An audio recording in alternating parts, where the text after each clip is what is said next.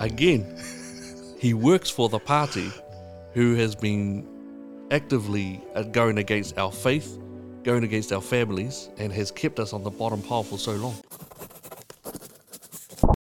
Mandate. Sup, team? Welcome to another episode of Mandate, where we talk about anything and everything, and nothing is off the table. Today is um is episode five, and we have a special guest. But before we introduce our special guest, we just want to um, do a quick shout out to the team behind the scenes. Um, a lot of the times, um, people see me and Mad Messenger in the front, but um, there's a collective of us that really really make this this show work. And um, we just want to shout out to um, one of our awesome team members, um, Soli, um, who just had baby on Tuesday after she did all our production work, and her husband um, helping her get through it. And he's here tonight, so give it up for Brad and Solly. Yes, Brad Yay! Congratulations, Sully Congrats. and Brad. and they're gonna call Baby Mandate. So shout out to Baby Mandate, and, uh, and we want to shout out to our other um member Caroline, who does a lot of the work behind the scenes too. And so I'm c- co-hosting with Bettia Wilson, aka Mad Messenger, and Jamin Busby. Um, he just walked off the street. I'm just here. He's representing the people, and we like to pride ourselves as a podcast that's for the people by the people. And so we are really fortunate tonight to have our special guest Elliot Ikilei. Um, all the way from South Auckland, um, I think. but he's gonna introduce himself, and so let's give it up for Elliot. Yeah, Elliot. Alright, whakaoe lahi. Aare, whakalawa atu, uh, Thank you so much for having me on board. Yeah, yeah, no, I've uh, probably been living Southside for the last 10 years. Uh, we just shifted over to Flatbush, actually, so we've been over in Papakura for, for most of it, but uh, I love it. Uh, it probably represent uh, uh, East Side, I suppose. So I grew up over in uh, GI and Port England, so Cut, cut. Nah, nice. Yeah, awesome, awesome. Hey, thank you once again, um, Elliot, for, for coming on, on the podcast tonight. Um, obviously, you- you're probably our, our first um, politician. Or, or are you, would you still consider yourself a politician or a former politician? yeah. Sad official. I'd say uh, oh, oh, sorry. No, no. In terms of, um, yeah, oh, yeah, yeah. You're probably yes. I've never I've never functioned as a politician. So I've never been wow, paid as a politician. Wow. Uh, there's been different areas that I've been paid in around politics, but uh, I like to call myself a youth worker, even though, even though to be fair, that's yeah, that's something I've been off the tools for a while on that one. Oh, awesome. Well, well give us a bit of a, a bit of a, a bit of a teaser, not a teaser, but a, bit of a background of, in terms of your story, in terms of how, from like from from the beginning, youth work, um, and then getting into to politics, and also uh, the media now. You, you're kind of uh, doing the, the the kind of the media kind of guru, I guess you could say. Um, uh, in this time uh, and age, in terms of what, what you're doing right now, so if you can give us a bit of a backdrop, that'd be cool. Yeah, cool. So I, I suppose early on in life, you know, raised up in mul- multiple broken homes and had issues with drugs and alcohol. You know, something which many of our, our young people sort of go through. It became saved in my twenties. Uh, as soon as I hit the twenties, uh, or as soon as I got saved, uh, then I sort of fell into youth work. So I started uh, noticing a couple of things with some of the young people. Uh, was correct in that, and then it sort of grew from there. So I became involved in various youth groups, uh, advising some, and then it turned into job. So then I was doing uh, youth mentoring counselling, and then I ran behaviour mod unit, worked with some uh, mentoring programs, and just trailed on through. It was really, really awesome. Probably around about 10 ish years ago, I noticed that we weren't actually winning the overall war, I suppose, for the hearts and minds of our young people. The depravity was is increasing, the violence was escalating. We weren't actually for every one that we saved, it seemed like would turn around and then three more would be engaging in some horrific things on the street. So I, I it was just frustrating to me as to why it was. At this time I was very much a Labour supporter because you know we're Pacifica and so we just raised up to vote red. Uh, when I look back into the families I was dealing with, almost all of them come from broken homes, and almost all of them come from fatherless homes. So those were some two interesting dynamics that I saw. So I went back and I had a look at, oh, okay, right, well, it looks like it's broken homes, not so much skin color or colonization or whatever. Then when I look back into the history, I, I decided to have a look at, well, where are the families breaking down? And I look back and I, at the time, I assumed, oh, you know, 1840 and then fast forward to some of the policies at the, the what I thought was racist policy at the time. Then we look at 1900s.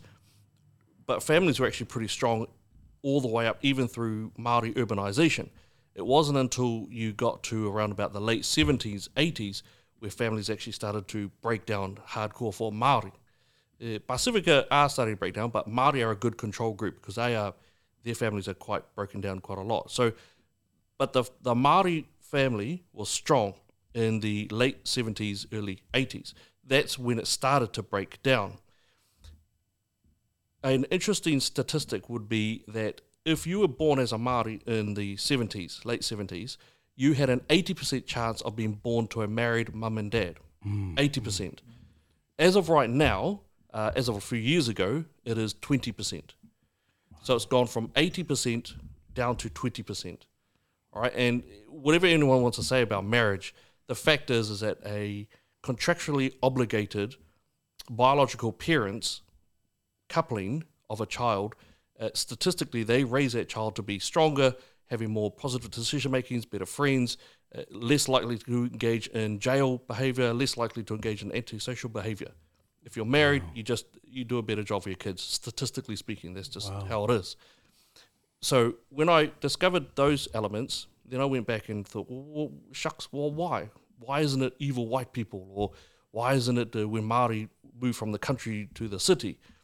And at that point, when you look at 1974, a certain policy came out that was probably well-meaning at the time, and that was the Domestic Purposes Benefit, or the DPB.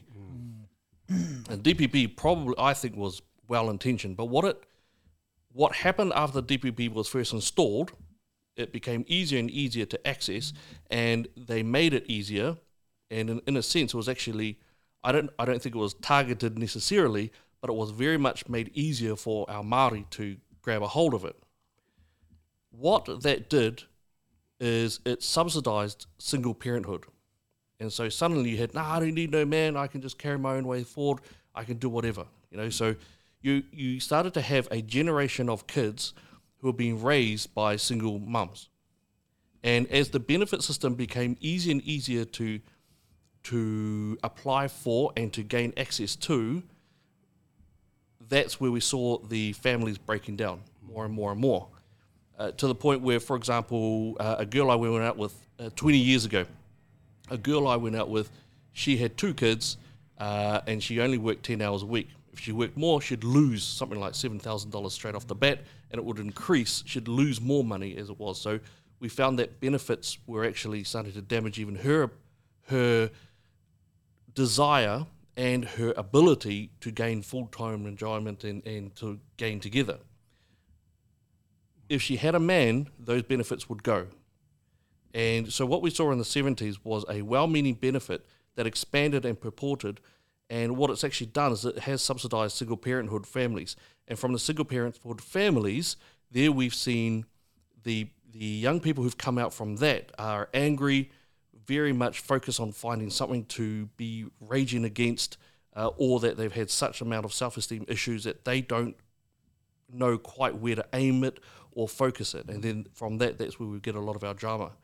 And I think I think what we've seen now is what Thomas Sowell said. Thomas Sowell is the black guy who was born in the Jim Crow laws, and he said the black family has survived centuries of slavery, generations of Jim Crow law, but has disintegrated in the wake of the liberals' expansion of the welfare state.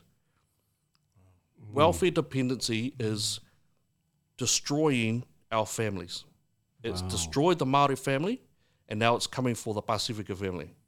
Now we're seeing that, and from that will come what we are seeing on the streets. Wow, that's interesting. Um, that's really that's, that's some amazing information, um, Elliot. And I totally, uh, yeah, I totally understand what you're saying in terms of welfare in, in the states with the, with the black or the African American communities um, in, the, in the '60s. And so, for the for our viewers and for the men who are watching this, and some of, and some of the men who may be watching this, Elliot, um, maybe that may come from single um, single parent homes, Mm. and so what could be? And, and so some of them will be thinking, oh, well, I can relate to that. I can Mm. relate to you know just just mom being in, in you know, mom's the only, only only person in the household and and the, and the struggle. And so how do we? Uh, and there's some great stats, but how do we kind of rectify that? Uh, What do you think? What are some of the thoughts in terms of rectifying that fatherless um, man, man who's who's raised up, raised up First, a, a first single is, parent? well, first is a, is a very big awareness and acceptance that we have to have is that is that the kids need the men. The from ages about zero to three, mum is pretty much everything. Dad is nearly obsolete. He needs, needs to be around, but not for that type of element. Even all the way up until about eight years old. Then you've got from around about that uh, preteen teen stage, from around about 11, 12 years old, all the way up to 17 years old, give or take a few months, uh, dad becomes I I don't want to say he becomes God. He does not become God, but he, he becomes pretty much everything that is necessary at that point. Uh, that teen stage for is so desperately needed for our men to uh, be there for the kids as they're growing up. Uh, and there's some there are some neurological reasons for that, uh, but effectively that teenage stage is, is desperately needed for the fathers or the father figures to be able to come in and to uh, help those young people come out of it. In terms of what we have to do overall, is you, you've got a you've got that whole it's a youth work thing, uh, intervention, prevention, and management idea. The fact is, for some of them, you, for some of them, it's actually a bit late in terms of the young people, and I'm talking from the young people because that's just the that's a scope that I know a bit more of. Uh, for them, actually, it's a little bit about management. They're, they're old, and so you can offer them assistance, but they will have to take it. You can't actually change anything in their environment that will help them to choose better things. Won't happen that way. Um, what we probably need to do is first off accept that one, men are vital for our young people, that they are utterly vital for their, their kids. Um, we need to repair the family unit. Uh, when I look at a lot of the reports and the stats coming out, so I looked at uh, what, what is it, He Roimata or Whānau, when I look at some of the reports on that, you know what, what big thing that I notice is missing, that they talk about colonization, they talk about um, inherent racism or or at least, uh, what's the new word, um, unconscious bias. They're using a lot of these words. But in Dharau Whānau, they never once mentioned Fano as being a support structure. Not once. The only there's only one time where it does appear, and that's when they just give a survey of the families of the prisoners themselves. They're the ones who said Fano. The people who wrote the report, who are the ones who have been listened to in Parliament, they did not mention Fano at all, not once. Uh, and on the other ones, they don't. Families almost barely mentioned. So we need to be able to uh, stand up and say that family is actually important in this. Because I'll tell you this: the reports that are going to to Wellington that are being made into law, they are not saying family. I can tell you that because, and the reports are public. They're not hidden or anything. They are public. They are they are specifically not stating family is a the family the nuclear family unit is a positive. They're not saying that. Why, why why is that? Why is that, um, Ali? Why, why are they kind of taking the, the family out of the, uh, in terms of, this is where it becomes a bit of conjecture. I've, I've got a belief. I, I think I know why, but but this one becomes more conjecture. And my my belief is that a lot of it comes from a bit of uh, a word that I could not have said even a few years ago is Marxism. I think that what we're seeing is currently a a thought that that really should have been kicked out of the world years and years ago, but has still remained quite stubborn in its thought process. Uh, When you look at a lot of the people who are writing these reports that are being heard by Wellington and then being implemented upon law, the people who are writing these reports are also ones who are very much stuck into Marxist style thinking, Marxist style thought, uh, very much also involved in taxpayer funded in- institutions. They don't they don't suffer for the consequences of their actions this is a, another thing that Thomas Sowell said. Why are you giving decision making power to those who, who don't pay anything for it? So if you gave something to, to Charles, you might you might give him some money, uh, and he would do a better job with it. Why? Because he is at the front line. He suffers, or he gains good things from direct action into that which he is dealing with, making decisions for. The people who you're who we're talking about who are making the implemented policies in our justice system uh, and the worst ones that are coming, uh, they don't they don't sit there. Uh, how many youth workers do you know in, in Parliament? How many? I How don't- many? I don't think there's any. Um, Yeah. There's any. Um, but, but, but before you carry on, um, Elliot, if you could explain to some of the men, uh, some of the viewers, what is what is Marxism? So Marxism is so Karl Marx is a guy who, uh, while he was chilling out over in Britain many many years ago, he thought up these cool ideas which would basically give everyone everything. So the the, the good feel vibes of saying that hey, if you need some money, then we'll just give you some money. They'll, the idea is that everything would be equal, everything would be looked after, that the the government would look after you in every which way.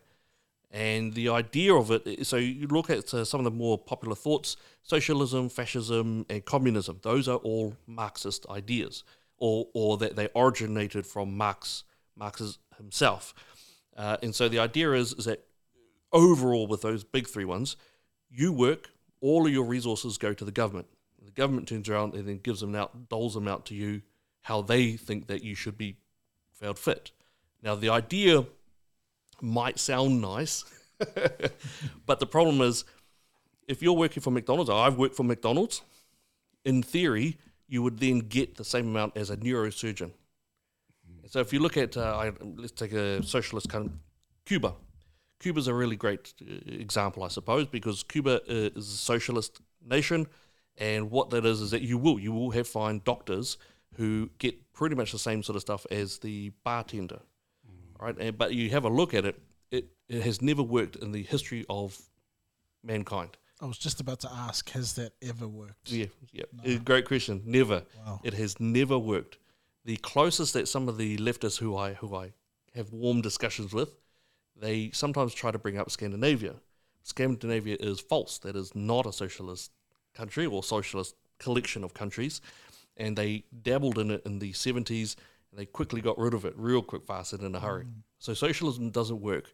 It is capitalism, and very specifically Western style capitalism, that works the greatest for pulling people out of poverty and giving them choice and a hold of their own destiny.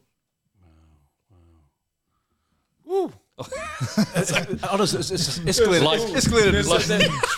straight up the guts. Straight up the guts. Um, no, no, so, so there's a lot to process. Um, I think a lot of what you've just said would really f- first is probably new information for a lot of people, especially when you talk about there was that new law that happened. Oh, with the rollout of um, I guess the dole, Mm. and then how that's really affected the family unit. I think that might be a that'll challenge a lot of people. Like, oh, is that the reason why, you know, a lot of broken families?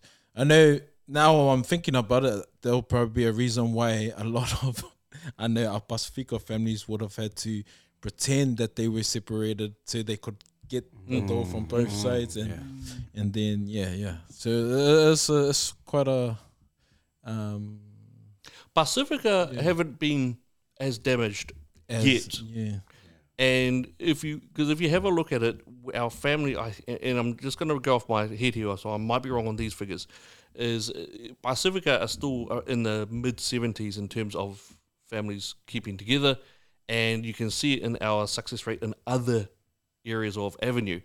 The reason why Maori as a people group make a good analysis analysis tool is because they're very much you, you they're numbered easily, uh, and you can have a there's a longer track history of it. For example, you know World War One, yeah, it had Pacifica soldiers, but there were very few. Uh, World War Two had a few more, uh, and then of course after the war with the Labour desires coming in, it's a it's a bit more of a messier number line, if it, if that makes sense. Uh, so Maori make a good comparison. Plus, again, you know the things like eighty uh, loss of sixty percent uh, uh, family habitation uh, style. It's it's a much easier way to see what comes out. I mean, the fact is, so when I was working for CYFS, uh, we we all knew the number one the number one young uh, young person demographic is Maori. The what is it 54 percent of our prisons are Maori. So uh, there's a real big question there. Is it evil white man? Is it because of colo- colonization? Is it because of that? Uh, uh, because the fact is, we throw millions of dollars and we implement policies towards it. And if they're wrong, you're not just, uh, oh, whoops, it's not a case of that. If you get it wrong, or if you get it r- uh, incredibly wrong, then you are doing two things. One, you are you are damaging the ability of these people to assist themselves into uh, coming out and having a better life after. And the other part is you're you're ignoring the core issues. And if you're not ignoring core issues, that doesn't go away. That just multiplies as those groups multiply. What do you say to those who maybe watching the oh, man? This guy's just saying, nah, this is I disagree wholeheartedly with this guy. no, no, no, this is that's wrong what he's saying. And there probably will be um Elliot, and you and, Oh, yeah. and, and you're accustomed to that. You you you're used to people being quite controversial. But what would you say to those who said, no, no, that's those stats maybe don't align to what my experience? Because Yeah. yeah. yeah, some people are like, oh, no, you, you, you, can share your stats, but I've experienced it. I've done, I've seen it Oh, with my own eyes. I've seen it face to face. So what, how do you what do you say to those kind of So- men out, out there, or people out there in general? Yeah, yeah, no, it's, it's fascinating you should say that because I- I've just had a few, I've had a few experiences that have led me to to sort of have to really face up to something that I don't want to face up to, which is, I think, a- and, you know, this is mandate, so there's a there's a strong Pacific uh, focus here. Um, like I said, I, I used to be a Labour supporter hard, and then I, when I looked at the facts and figures and I realised that the policies that Labour are making are hurting our families, it took me quite a while. I went through denial stage. I believe, nah, man, you know, Labour's still good. I didn't actually have a reason for it, but I, you know, Labour, Labour are good people.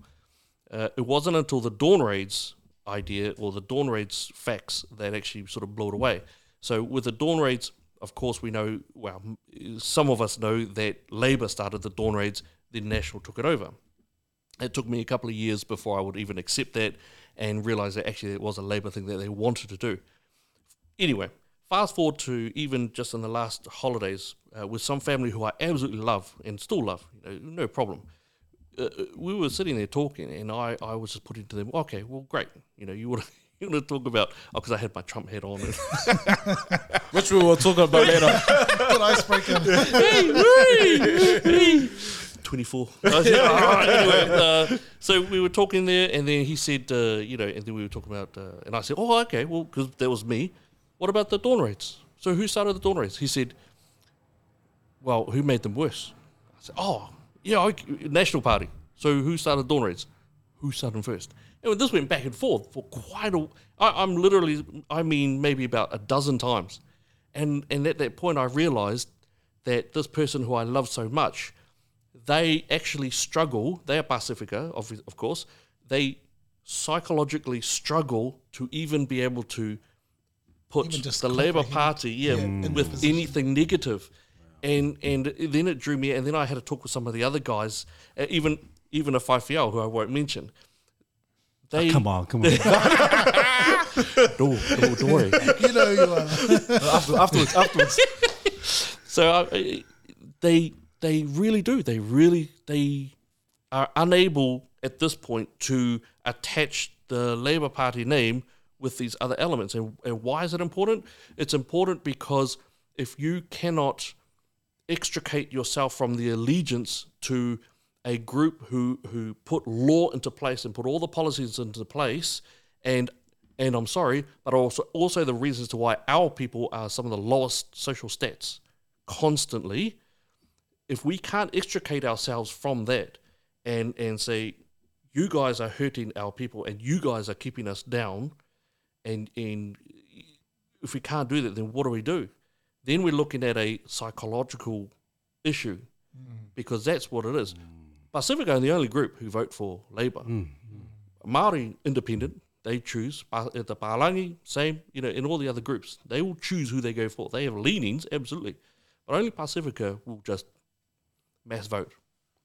Uh, and that's, I think, something which which uh, uh, needs to be brought out. But yeah, I would say that for the for the men, for the brothers out there, we you lead your family, even if you are solo parent, even if you are uh, on the other side and you're battling to get time with your kids, something like that. You you lead your family, uh, even if even if they tell you you don't. Uh, your children look up to you, and you are the leader. Yeah. Sounds like we're being conditioned that way. I think yeah, I don't know. Yeah. I don't know. I mean, because I'm I'm the equivalent of afakasi, and I'm, I'm also born here. My nan came over. She tells me she told me uh, before she passed that that uh, she got out of there. Um, I don't want to say too much as well, oh, good, oh, good. but she was a rebel, as in she was a rebel uh, in Niue, and, and so that's part of what uh, brought her out. Um, so I don't know whether it's a. I, I want to I want to know the reason why. Yeah. I'd, I've got a hypothesis, but I hmm. don't know why. I'll be honest. I- I've I've voted blindly for Labour in the past because my parents hmm. voted for them, and it's this whole. I I don't know enough about politics to make an informed decision, or to even know where to dissect allegiances and policies and all that sort of stuff. It's just been. You go through the motions of work and school and all that sort of stuff that busies you, and so I haven't bothered to look up and look at what might be different. It's it's one of those like you pick the devil you know versus the devil you don't. What's your electorate? Um, so I'm in Otara. So Otara. So who's your MP? Couldn't tell you. Couldn't tell you. So it's Jenny Salesa. Yes, Yes. what has she done for the people of Otara? couldn't tell you. That's how uninvolved I am in the community. I How don't- much? Uh, how much improvement has been done to the town centre? There's some improvement. OKV, shout out. But other than that, Okay, V, yeah. I couldn't tell you anything else. AKB I'm not- I'm not out of the house nothing enough to, to see do it. with the government. eh? Yeah, yeah, exactly. That was run by the people, community. Yeah. yeah, yeah. So I couldn't tell you. I don't know where the influence, whether I see it. Maybe I do, and yeah, maybe it's there, and I just don't see it. But I, I couldn't tell you. Yeah, that's right. Yeah. And Otara still remains one of the more crime areas. Still remains one of the main areas utilised for prospects. Still, hmm. I mean, I did my training there for CYFS. Uh, hmm. So I, you know, and I. But if you look at the areas where Labor controls, how good are those environments? Hmm. Has there been an improvement? You know, Manurewa, Maangere, Maangere, you know, what's the improvement? Ooh. It's Oh, they got new cycle lanes. Yeah, yeah, yeah, yeah, yeah, they do. That's right. they got new cycle lanes, and isn't that isn't that a perfect example of how it gets used? Ah, really, Margaret, why does Margaret need cycle lanes? Ain't no one going up on. And besides which, the the the people we see on the cycle, they don't need cycle lanes. they roll up on there. They go down to Te Moana, Nui Kiwa. They, they'll go wherever. They don't need no cycle lanes. But that's a good example of it. Where do you put it? Where they won't kick up a stink. Neo, neoliberalism. Neoliberalism, many people don't like neoliberalism. I think it, it something like that probably had to be done, but not that harsh. But neoliberalism. Do you know where neoliberalism first started? Yeah, well. Educate us. Yeah, well, National yeah, Park yeah, is well, not well. good. Jim Bolger days. Before? Just before. Okay. I Sort of just want to before. sound smart. that was so smart. so Was smart. war? Right on the money. Hey, Close. uh, uh, Manurewa. what? That came from Manurewa. All right, so Manurewa voted for the person who went hard for neoliberalism. Not once, but twice. What's his name again? Uh, that would have been uh, Roger Douglas. Oh, sorry, Roger yeah, Rogernomics. Douglas. Roger That's where Nomics. Roger- Rogernomics. Wow. So everyone knows, everyone in politics knows, if you are in Otara or Manurewa or Mangere or one of these sorts of areas, you don't have to do anything. The people will sit there and obey, and you can do whatever you want. Uh, uh, Aupito. Oh, Yeah, yeah. oh, he's a, was he a five oh, he's a minister? hey, good, he wears a a faitaga and, you know, tell me, what's he done for the Pacifica people? What's he done for any of the people of Mangere? Comment on the comment on that section if you know. good, that's good. If you know, because I'm not from Mangere. And uh, Do you also, know him? What has he done for you? That's all. Yeah. What has he done for you? And by the way, also Mangere, uh, because of their representative, their representative, sweet. So their Mangere apparently agrees with killing a an unborn baby up to and including birth, Full term, eh? full term, and including during birth. And not only that, don't forget, Mangere, their representative, uh, so therefore Mangere has also blocked uh, a an attempt to say if a baby is born during an abortion attempt, then the doctors must give that baby uh, a life saving medication. Mangere blocked it, or rather, Mangere's representative blocked it. Wow. Uh, uh, obviously, uh, obviously, uh, Aupito's not here to defend himself, and now, and, and yeah, hey, oh, I've given him all, calls. all out. good, all good. But But I love how you've put the accountability on the people because it's the wow. people that voted Yeah. them in it. So it's yeah, he may be yo that that changes my like Perspective, my yeah. Perspective around yeah. who we put in because yeah, they might represent us or they represent us. So that means that's our vote. Yes, yours. Yeah, you voted for that. wow, So think about the fact that we are generally this uh, Pacific are generally the second, uh, second to the bottom of school, uh, second to the bottom of pretty much everything. The one that we're lowest on in social uh, stats is overcrowding in houses. So again, all of these people that that we have put in power, that you have put in power, what have they done? And and this is not this is not a new thing. This goes on and on. wow. And I think I think for the viewers, the men who are watching this, and it might be really enlightening. Um, Elliot, may think, "Oh man, I didn't. This is new information f- for me or for them." But um, I'm just wondering how how important because you're, you're well versed in, in, in politics, but how important for the average Joe to say, "Hey, I need to understand what's happening in my community. I need to understand what's happening in politics."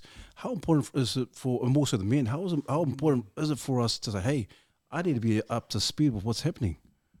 Uh, uh, Because it sounds like, man, there's a lot of things like, whoa. It's everything. It's it's it's why we it's why we're suffering so much now, and why we're about to suffer even more so, is because of the the rules that get put in place. It, because that's effectively what it is. It's not about politics. It's about the rules to your day to day, how much money you make, what jobs you can go for, uh, bringing the, the your family, going over, going over there. All of the rules that get put in place get put in place in Wellington. All of that happens because of the people that we put into charge. We and I think this is actually a big thing about. I am I am a bit old school. I think that there has been an assault on masculinity for about a decade, or probably a bit longer than that, but it's only been really taking a good strong effect for about a decade. And the men out there need to realize that they are desperately needed.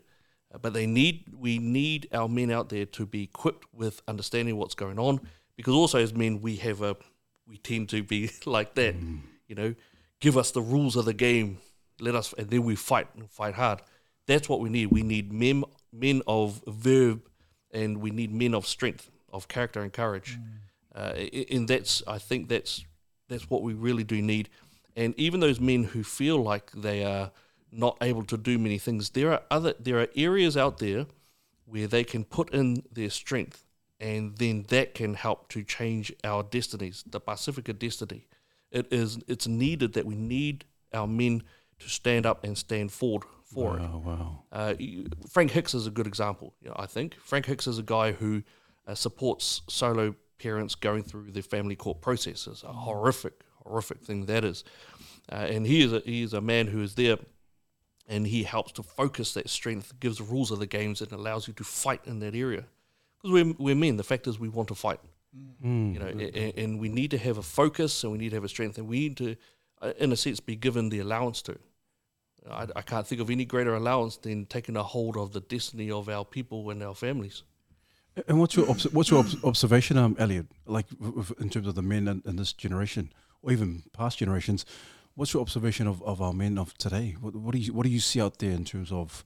Uh, do you see a lot of mana or strength, or or is it a bit of a mixed bag, or do you see like man, we're kind of it's a bit of a, a, a downfall? What do you what do you what do you what are you? This this is just feeling? coming from what I what I'm seeing, and it does depend generation to generation. I think I think there's a lot of uh, I think there are a lot of weak men uh, coming up being raised, uh, and I think that's that's going to be a big problem within the next 10, 15 years. I think we've got a an incredible saturation of porn Yeah. that has an entire generation of young men absolutely uh, uh, totally oblivious to what it means to be a man and to have that relationship aspect and to even down to the physical attractions and all the drama there. Uh, I think you've got uh, the the very effective mm, war on masculinity. Uh, if you have a look now, and, and my but my data comes from around about three four years ago. Uh, three four years ago, uh, uh, over two thirds of all suspensions and uh, expulsions at schools were male. Uh, so you've also got kids there who are being and and I've looked at some of them. Some of them are not. Uh, they'll be rambunctious, and they they should be, you know, uh, non non physical whack, whacked with a with a type of punishment, but they should not be expelled. They're being, uh, you've got. There's a lot that I could say about the schooling systems, uh, but you've got some severe issues in regards to that. You've got the the the fact that, um, uh, you know, wh- what's the mantra? Uh, we've got a feminism now that is no longer about equality. Now it is about superiority over males, and therefore males are not just worthless; they could be toxic. And, and anything where a man exudes any type of strength or character of strength, then he's seen as toxic, and, and that needs to be shut down. So I think that there's a there's a there's an absolute effective war against masculinity right now. Um, so I'd, I'd say that being aware that as a man uh, uh, we are uh, under threat. It is a war worth fighting, and we can win it. So I think that's probably a, a good way of looking at it. It's not a case of that's it. You know, the this, the leftists have come and they're going to take you down, oppress you, and you're nothing. You shut up. You sit in the corner. They will try that, but I think it's, it's it's about being brave enough to be able to stand up and to say no, get stuffed. You know, I'm a man. Yeah. I love being a man. You know, and, and this is the way it should be. Yeah. How do we do that in a day and age where without um, looking like we're being overpowering or intimidating? You're going to look like that anyway. You're going to look like that anyway, so just do it. Damn. That's what I'd say. Because you, you would have experienced a lot of that. You would have experienced a lot of the um, backlash, um, Elliot. So yeah, so it well, give us an example. How, how did you deal with it? Like, how do you deal with the when you kind of out there? Because, like you said, you're quite controversial. You, you, uh, we'll talk about the other thing on on the on the Herald, uh, and I think you know what I'm talking about. Um, in terms of um, how do you how did you? Is it for you like I was just a what of a back, or you just kind of just bust through? Know what you're talking about. I think is, is a good one. Yeah, you you've got to know what you're talking about. So if they if they come to you, uh, and so I'm and I'm also I'm open to being wrong. You know, if, if I'm wrong, if I'm wrong about Aupito, sweet. Yeah. Let's come you just have Tylenol, and if I'm wrong, I'm wrong. Sweet as. It's, I think it's probably a big one. Is that, Oh yeah, I might be wrong.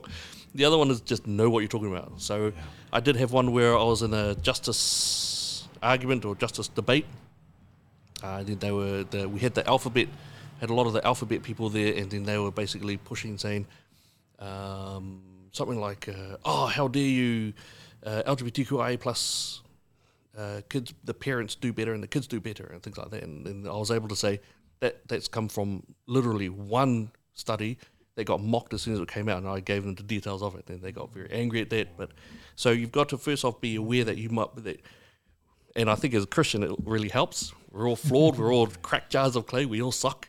Uh, uh, so, an awareness of that really helps, as well as know what you're talking about. Uh, and uh, and I think once you've got those passes uh, to play, the other Christian element then comes into play after that, which is we all dead. You know, I think we've we've died, and we have died. We've died in our sins, and then we've risen up. But and I said it uh, actually on the last one, which I didn't realize I said until after, which is don't be so afraid of losing your life. Uh, uh, don't be so afraid of losing your life that uh, uh, you become weak in it or something like that. Well, anyway, what I mean is just do it. Just, you know, you will be afraid and you'll be slaughtered and you'll be cut down. I've been called coon, uh, uh, race traitor, um, Uncle Tom. I've been called quite a few sort of things, you know. And it's funny, one of them uh, who was yelling it was a hard, was a, a Palangi, hard Palangi. So in response, I started to reply back to his question that he put before uh, into the Māori. And, uh, you know, it, it, these sorts of, of fun bits you can have in them as well. But I would say, I would say, know what you're talking about. You know what you're talking about. Be prepared to be wrong, um, and lose yourself to it. You know that that's the way to go. I have no. I want to die when I'm a, a grandfather, great grandfather. but uh, but I I am I am aware, and I have accepted uh, very reluctantly that that uh, something may come that I'll have to give up my family here. Yeah. Sure. Also, um, you know, Pete, has often, just in this interview, reiterated what you're seen as from the outside in terms of being controversial. How does that make you feel? Like, like speaking to you now, it's like, why is it controversial? Like, Right, yeah. Why is it right. controversial? Like, Why me? it should be Why the me? norm. Yeah, yeah. But- How but- does it make you feel? Uh, uh, yeah, like like what you're saying. It's it's weird. It's like family unit, mum, dad, kids. Controversial. All, yes. Why is this all controversial? Wow. There- There's always this little bit of uh, confusion. Yeah, I, but I sometimes I just I just sort of crack up now and just go with it. But but you're you, you raise a real good point. Why is it controversial? Yeah, yeah. And it's funny because I, you know, um, I don't know you personally, and and and if I just did a quick study on who you are, that that'll be the thing that stands out. And then now sitting down with you and having this total no. I'm like, hey, we've look how far we've come in terms of a society where what you're standing up for um, is deemed controversial. Well But- said. Mm. that's me. That's cool. And the other thing was like, um, in terms of all the backlash you're getting and all these names, how does that make you feel like mentally? Like, is there times where it's like you're in the mirror and you're going, well, actually, actually, the the um, well, you guys would you guys would understand this. Uh, they don't. They don't quite understand that. Uh, you know, when you're trying to mock and instead I'm winning, then it's like, okay, shh, come, come. It's all good. If they if they think they can come with me first, then okay, well, whatever. I don't want to, but yeah, well, let's go. Let's just dance. As sweet as. If they want to come with me with facts and they lose, well, sweet as then as well. It's there's there's an element of fun. You you do have to enjoy it. yeah. Yeah, you do have to enjoy it. And uh, what comes out is that you have a strong identity of who you are, you know, your mandate, and um, and and it's a really encouraging also. So yeah, thank you. Um, I'm I'm curious. Um, it's awesome hearing just things that um, are taken for granted, and it's already made me reconsider my position on certain things and just think more critically. Um, but I'm curious. I, I heard a story about how you um, found a pastor uh, who was an ex-gang member in your mid twenties, um, and I was a little bit curious because it seems like um, your resilience and things are, are sort of tied back to aspects of your faith, and so I was a little bit curious about your journey with your faith and a little bit more about the story that I'd, I'd read about. Yeah, the only reason why I am the way I am now is because of God and and joining the Christian faith. Uh, so yeah, up until up until Christianity, I was quite aimless. Uh, yeah, nothing like what I am now, where there's, there's a bit more of a parameter. Basically, I just hooked up with whoever, and there were there were reputations about me and all that sort of buzz. And uh, basically, I just sat down smoked weed and uh, oh yeah, heroin and rush and a little bit of class A's, ketamine, and uh, you know some of the other bits and pieces, and uh, but very aimless, just aimless, nothing going anywhere.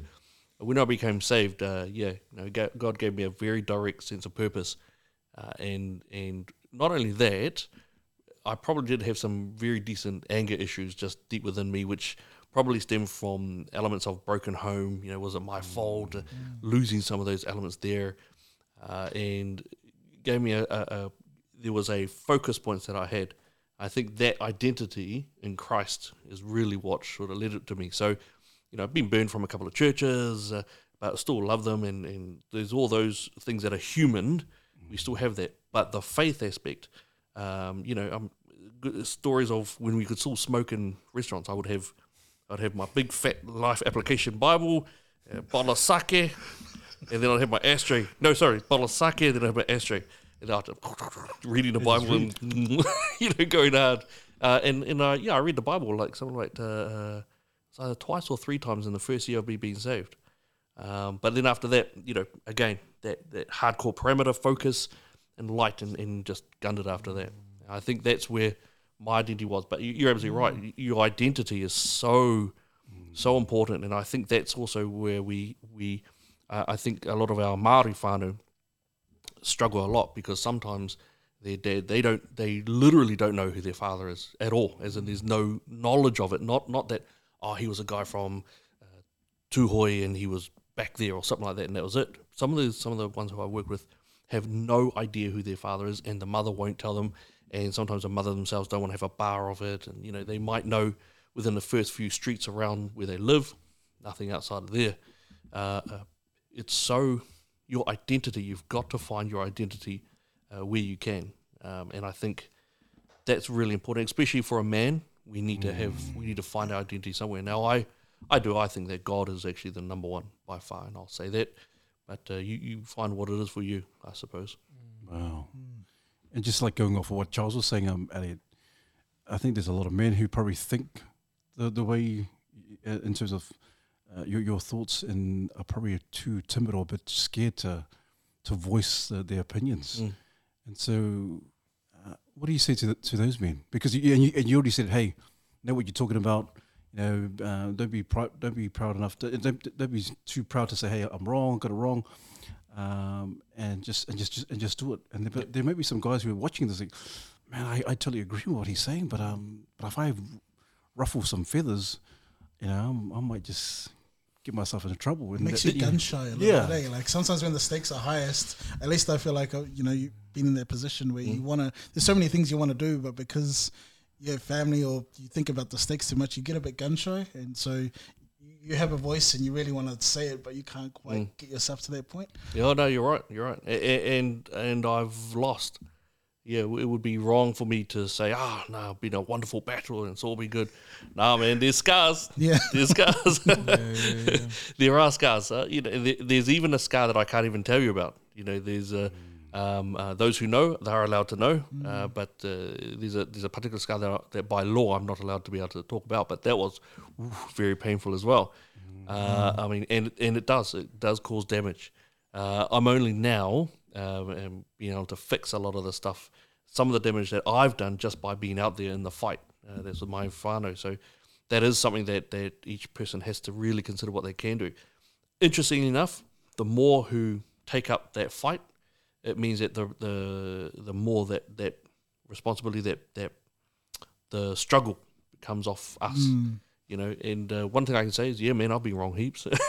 you know, if I- you get- oh man, sometimes I'll go home, you know, in front of like a, a thousand different uni students, and they all got see me owned, and it was like,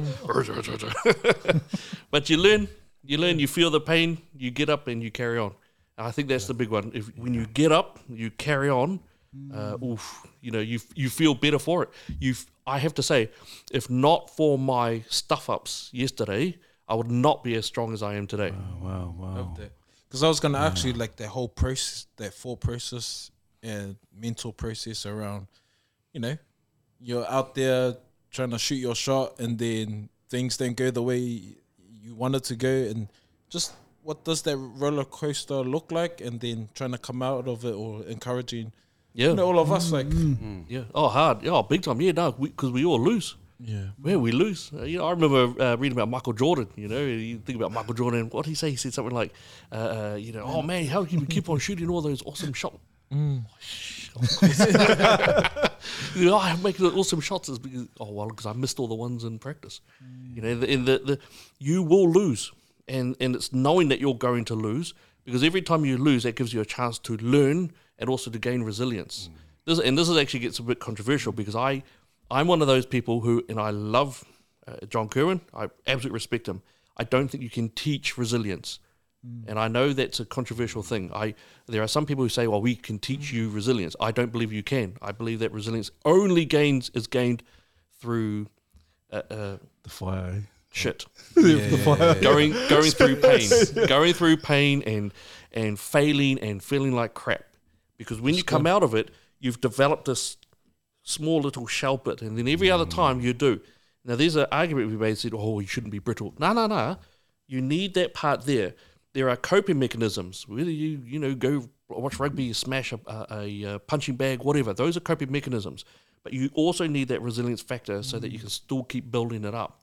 And uh, good one is, you know, you're all going. We're all going to have trauma and, and absolute pain in our lives. When when my mum passed away, you know, I was the one who was there, and no one else was there, and I slept with the body, and uh, uh, you know, I was there along the way, all the doing that stuff. It was a, it was the resilience that I'd gained from other elements before that that allowed me to still function in the way that I needed to function, and then allowing that coping mechanism or that grief to be able to take care of those other elements. And, and and this is actually also something that I'd say men we we we must be allowed to uh, gain our resilience Love that. because the fact is that when the painful things come to, whether like it or not, we're the ones who get looked at, and we're built. We are built that way. And I guess That's it's, awesome. yeah. Oh, Man. sorry, Charles. No, no, no, it's just yeah, I was just thinking because you know we got a lot of young people. Like we're living in a day and age where our young people go through things. I mean, they go through like maybe the littlest thing, and then they have this like this. Apparently, there's high stats of um, mental health with our young people, and Depression. yeah, and the level of resilience is not there. And I think, and just hearing your your korero, what what we're talking about, it's like, because we, our generation are protecting our kids from Mm.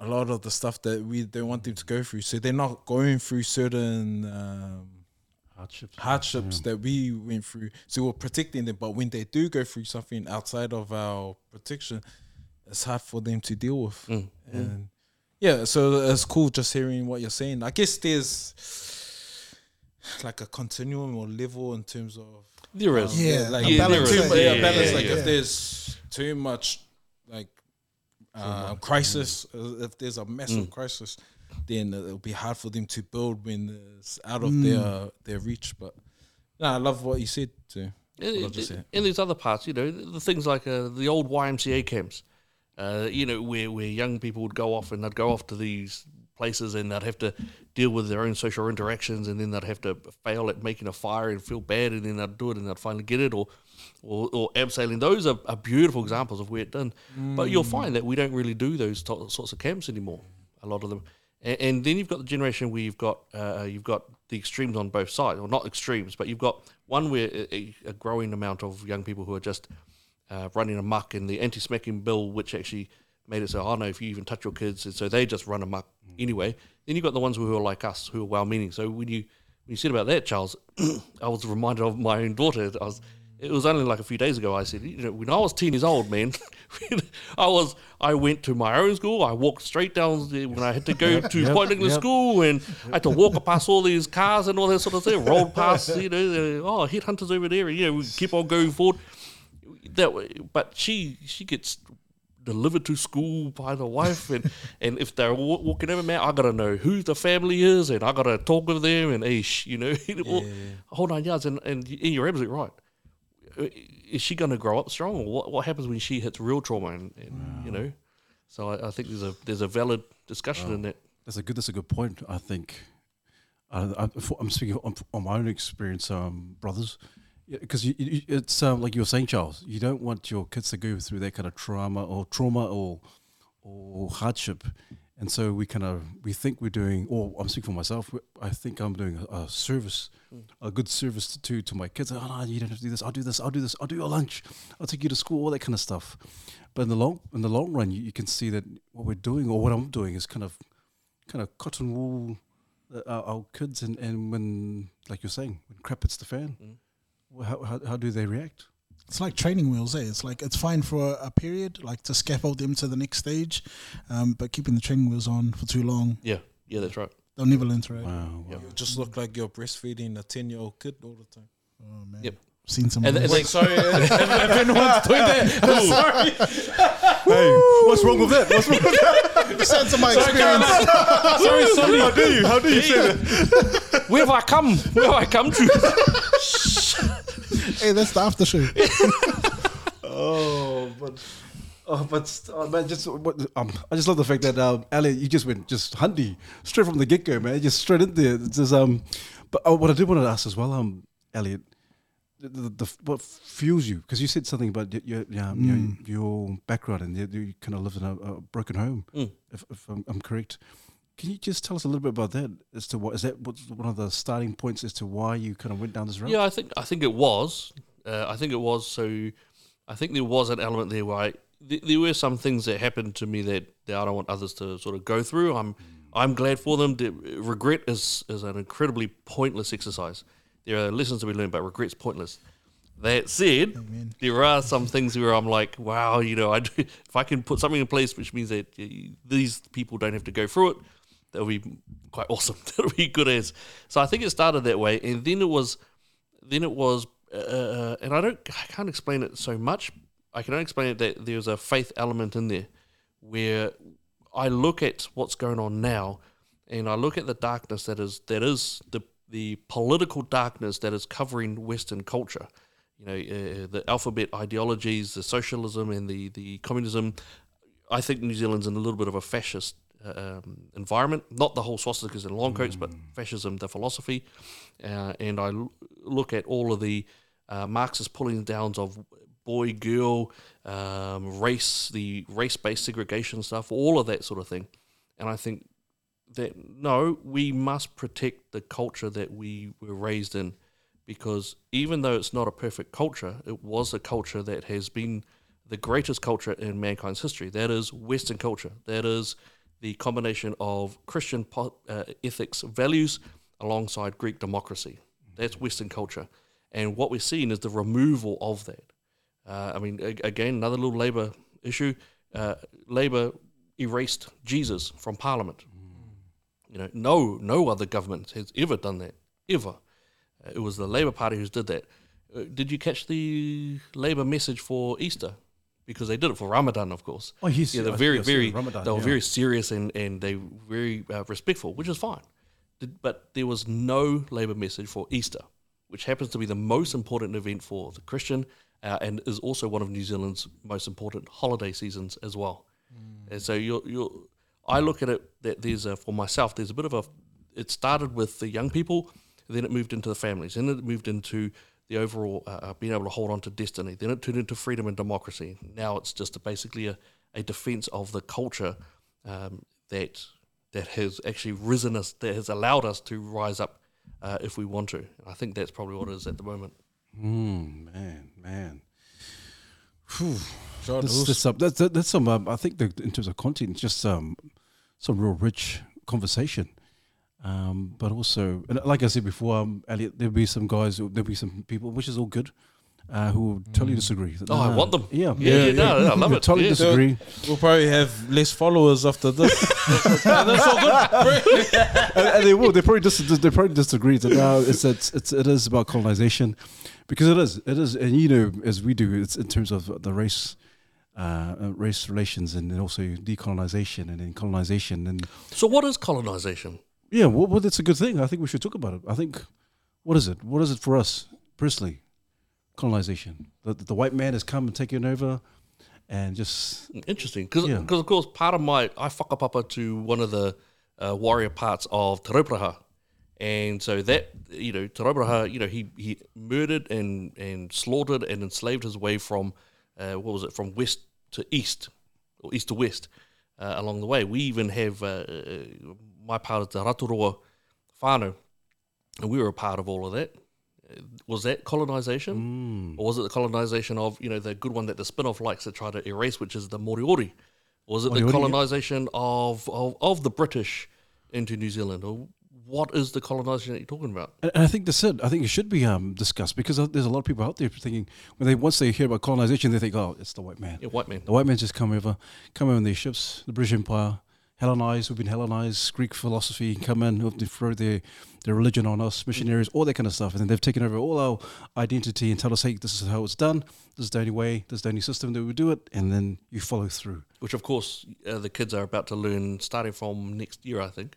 Yeah, yeah. And so and so I, I hear it all the time now, um, um, Elliot. And then people think, oh, it's colonization is because of the white man. And and some people think, well, well, maybe that's true. And there's a lot of people who, like you're saying, maybe have done no, no research on, on this, on, on the subject. What's it, what is actually colonization? It's like, oh, you know what? Well, well so and so said this, or so it has to, it has to be right. You know, so and so said that. So yeah, it's, it's true for me. And so, what is it for us? I think it's cool. It's a good conversation. What is it for us? Uh, but more so for what, what are the thoughts of our, our men out there? What is it? I think I relate to some of what you're saying. I don't know too much about it other than what I've been taught in high school. And as uh, I'm a third year student, I'm doing a Bachelor of Education, so primary. Right. Um, primary education, yeah, Wow. at University of Auckland. So, um, muri anga nui is coming out then. Okay.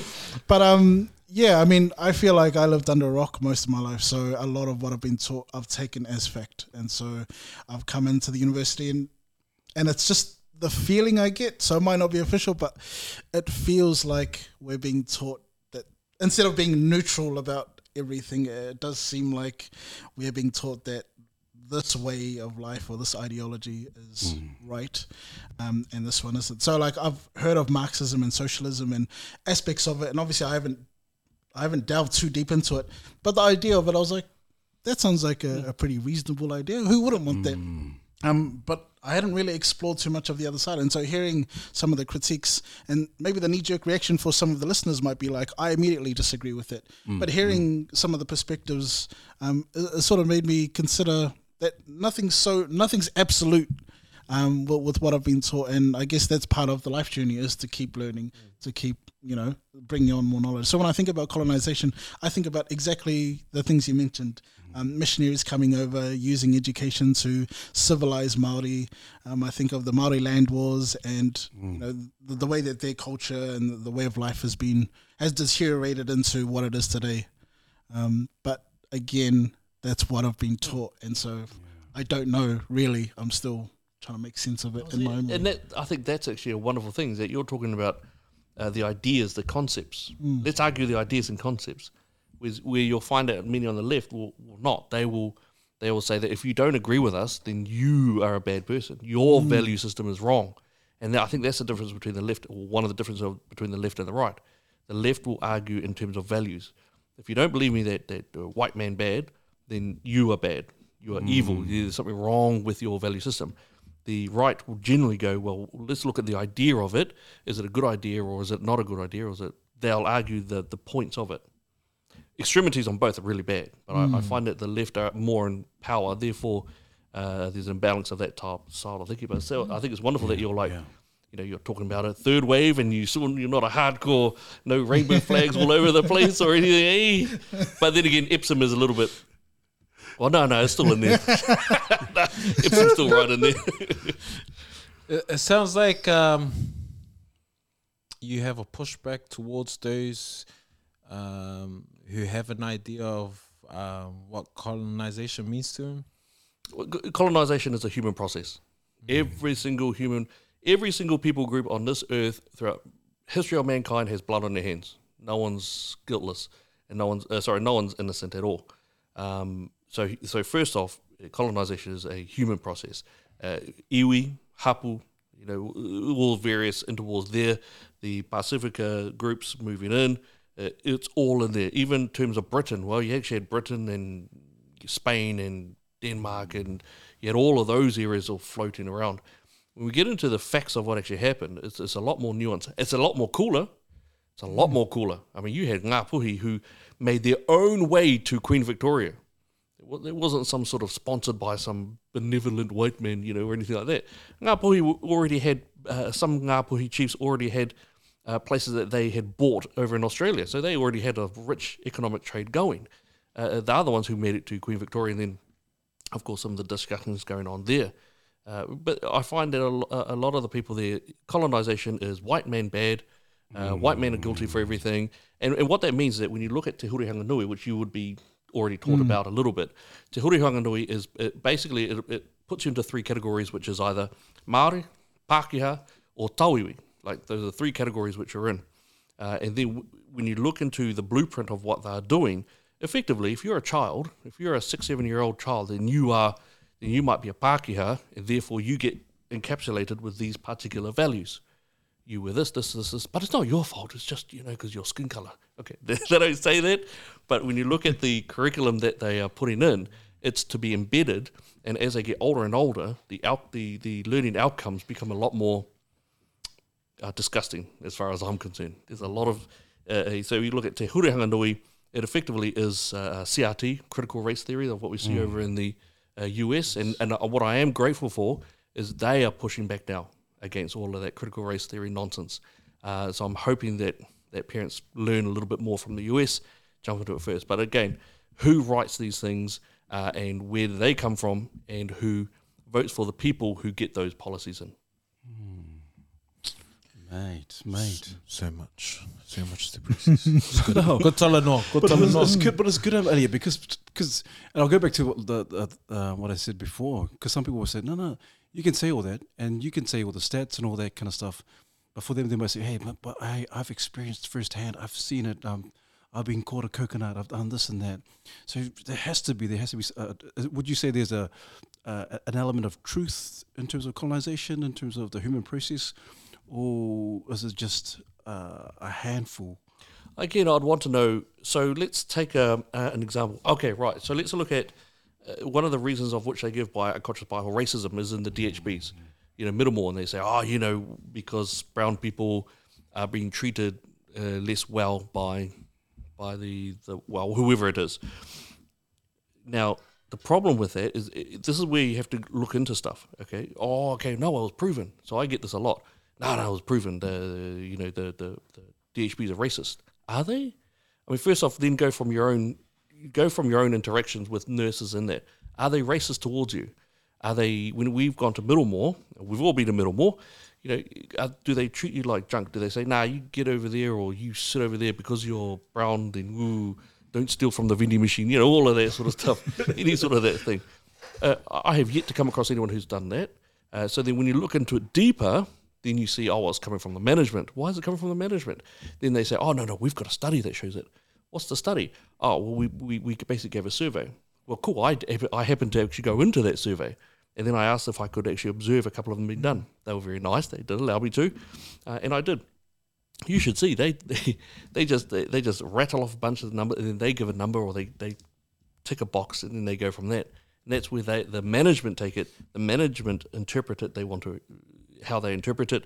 They give it out. So when the management say, so both the police and the, the DHBs have done this. The management will say, yes, yeah, we've shown that we're racist, or that uh, the departments that we have are racist.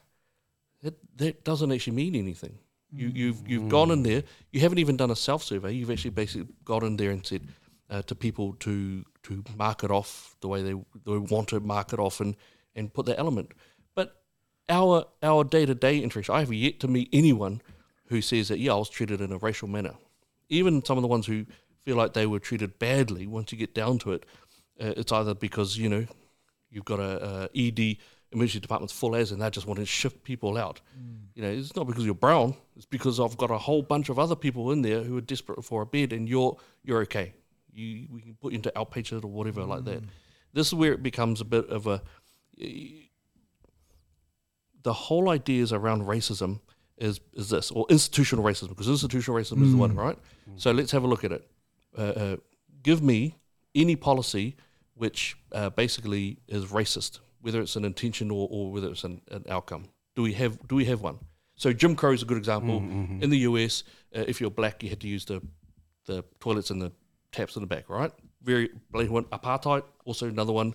If you're black, you had to go somewhere else. Do we have something like that in New Zealand? You, you mean like like a policy, like no, in, any no? any law or policy?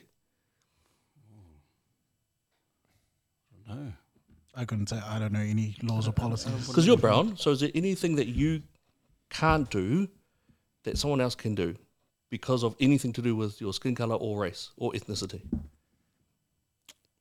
I don't believe so. I believe like if there are if there are struggles, I feel like it would be my own perception of I might uh, anticipating being uncomfortable in a space if I choose to pursue this path, but I don't think that's a law or a rule or anything like that. It's sort of just in my own head and me making sense of that. So, and I was going to ask just to add on to this: Do you think sometimes people are too quick to jump on the gun because they hear these terms like racism and all this sort of stuff, and yep. it, you know, it's the the, all these popular terms that are sort of mainstream and they're quick to label something that like that.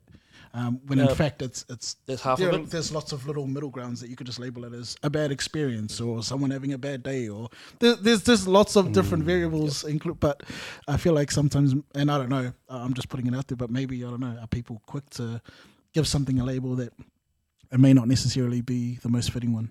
Yeah, yeah. that's half of it, and the other half is uh, too scared because if they say anything but, then they'll be mocked and then they'll be excluded. Gotcha. Yeah, yeah. I can see that.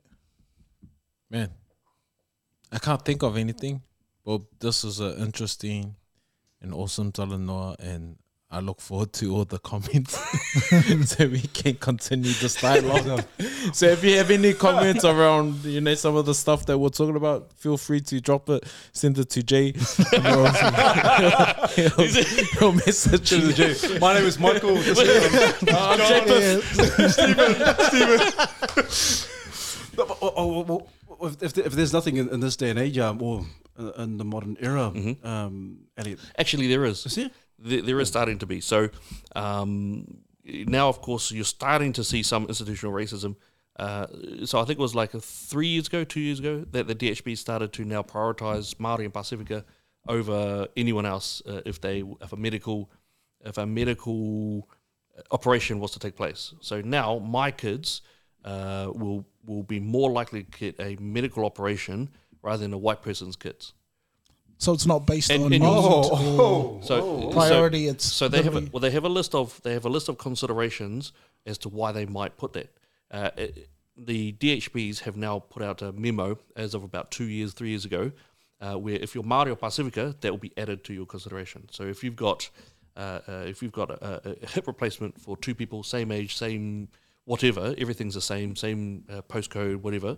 The the white person will not get it uh, before the, the brown person simply because that's the consideration now. So now there's a there's an extra consideration based off race. Uh, of course, you've also got uh, Tupuna Maunga Authority. I can't stand that, that authority, I'll be honest, because I, I find them just. Ugh. The Tupuna Maunga Authority, which National brought in, uh, Chris Finlayson brought in the, this one, uh, and the Tupuna Maunga Authority, they get paid mega bucks, huge amount of money. Uh, they're the ones who, you know, the, the mountains, the volcanic cones, where we used to be able to all drive up there. My one, I, the maunga I loved was always uh, Mount Wellington, but uh, they were the ones who. Oh, Maungarei. So Maungarei, you know how Maungarei used to be? You could just roll up there, Yeah. sweet Oh, yeah. Now, of course, they've got the big fat grey arms, uh, and they also took off all the trees, heaps of the trees. Well, they, they, this is also the group who took off the cross off Mount Roskill, made sure it would never come back on, uh, and uh, so they also took off white people trees, specifically white people trees. They took off white uh, people trees. white people trees. All of the trees that came uh, uh, after, uh, so Maori colonized, cool. Uh, they, they had the past volcanic cones. Uh, then what within the various historical manner, uh, then you had a whole bunch of trees on them. So Mount Wellington had a bunch of pines and some other trees, elms or whatever. Uh, so Tupuna Maunga Authority use helicopters and, and a whole bunch of things to, to rip out those trees and leave the other trees. They put in big fat grey uh, um, barriers. They took off the cross from Mount Roskill, even though that was for, there for 60 years and is, is a beautiful point for many of us. Um, and I've been in the meetings where they've basically said uh, things like uh, uh, the white man brought uh, religion and that uh, brought our people down and low and things like that. I've been in the meetings as I've been saying this, and I can't believe it. But what I am saying is that that is a group that is very specifically for Maori, not non Maori, and yet it has been paid huge amount of money by everyone, and so there's a there's a segregational aspect to that. The people on that board uh, will get be, be paid mega bucks. Wow. How, how about thing then? Could, since we're on the topic, how about scholarships? I'm just thinking about scholarships. You know, we, Scholarships are okay, usually. In, in, in the Pacific, Uh, yeah, I think. mm, scholarships Yeah, are usually okay, and I'm just trying to think. Most of them okay because they come from the iwi themselves. Okay. So it's from the iwi themselves. Sweet as. Uh, if if Iwi's got the money and then uh, they, they want to uh, Mm. give scholarships out, good on them. I think that's sweet as. So I don't. I don't. I think that's okay. Um, Mm. I haven't looked too deeply into those ones. yeah, I'm just thinking on, on the part of like if you get um, yeah, the the Kiwis or the Palangis. Oh, well, how come they're getting the scholarships? Why, why should I get all some the some Asians? do. Yeah, I've heard that, and I've been approached by some to Yeah, say, "Oh, yeah. I'll take up the fight," and I said, well, "No, because that's from the iwi themselves. It's not Oh, from okay, cool. it's not from government." So that I don't know about all of them. So there's actually quite there's a huge amount of scholarships that are out. Well, not huge, but there's quite a few scholarships out there. Um, I don't know what it's like now, um, but when I was sort of working in that field, most of them were by iwi. And, and that's fine. I think that's cool. In And- fact, I, in fact, I like that. I think that's really good. That's cool. And, and the reason why I bring it because I've heard some people like some some people say, "Oh, well, how come? What, what about us? What about our, our culture and all that kind of stuff?" So, oh, so I, I, I didn't think too much about it, but I think when you brought it up, oh, well, I I think there are scholarships out there from government, but I, I, don't know whether they target based off race.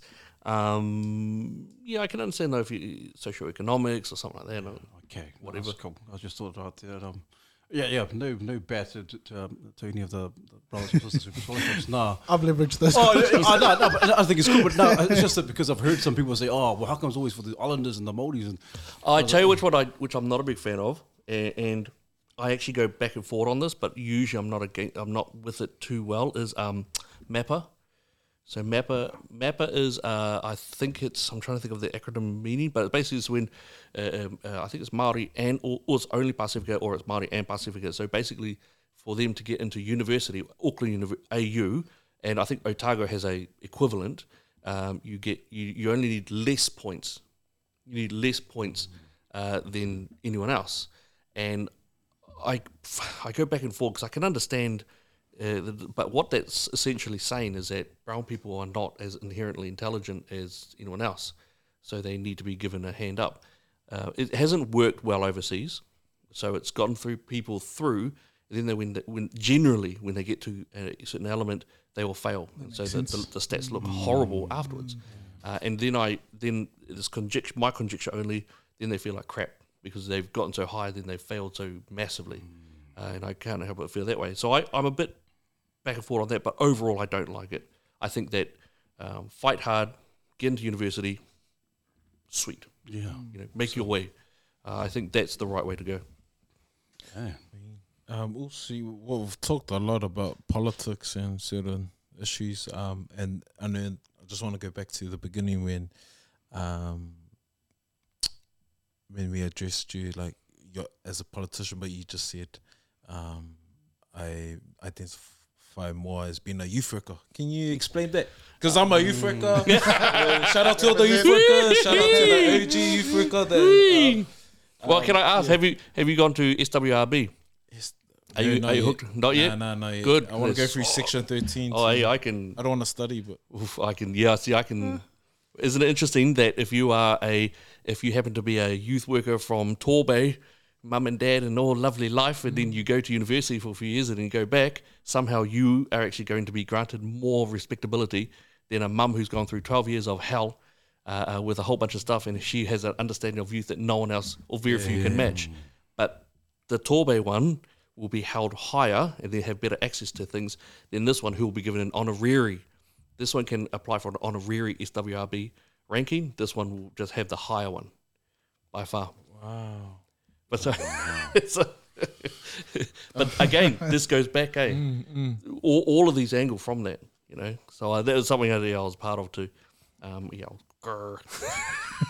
but no, youth work. Uh, um, you know, i i- again, it's you know, the, the the future. When we are old people, it will be the young people of today who will there be there to look after us, to protect us, or to send us down a, a quick train into hell. You know, Uh, uh, these are the people who will we the, the the country we're building now, or preserving or not preserving, is what we're leaving them and also their kids and their kids' kids. Uh, so you know, when we talk about youth work, we, we're talking about legacy, destiny.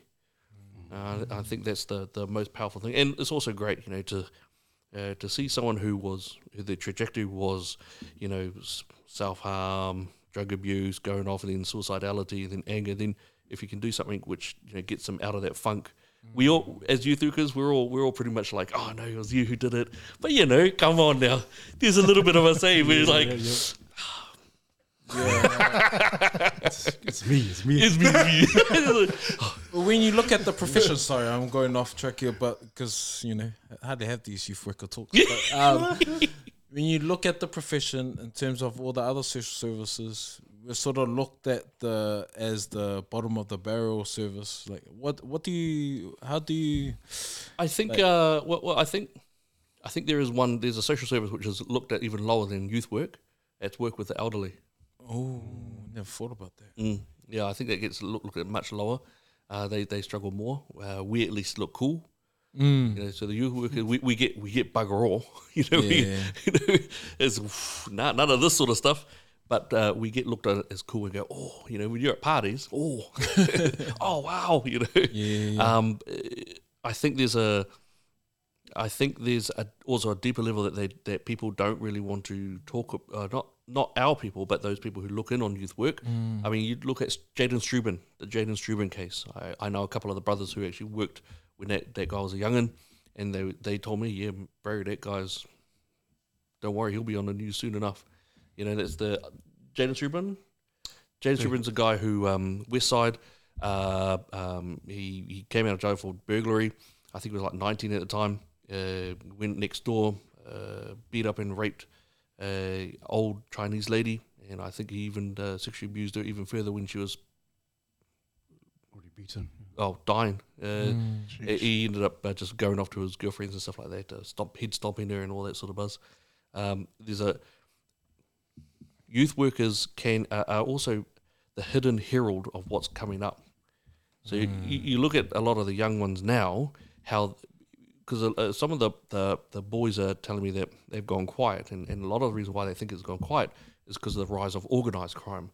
I think now what's going on is that uh, they're starting to be funneled into the organized elements because, of course, the age means they can't get done for too much, but they can be used in, in organized sets to be more soldiers.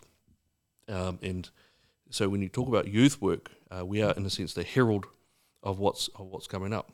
Um, I think youth work is. See, it's interesting. Yeah, youth work, social work.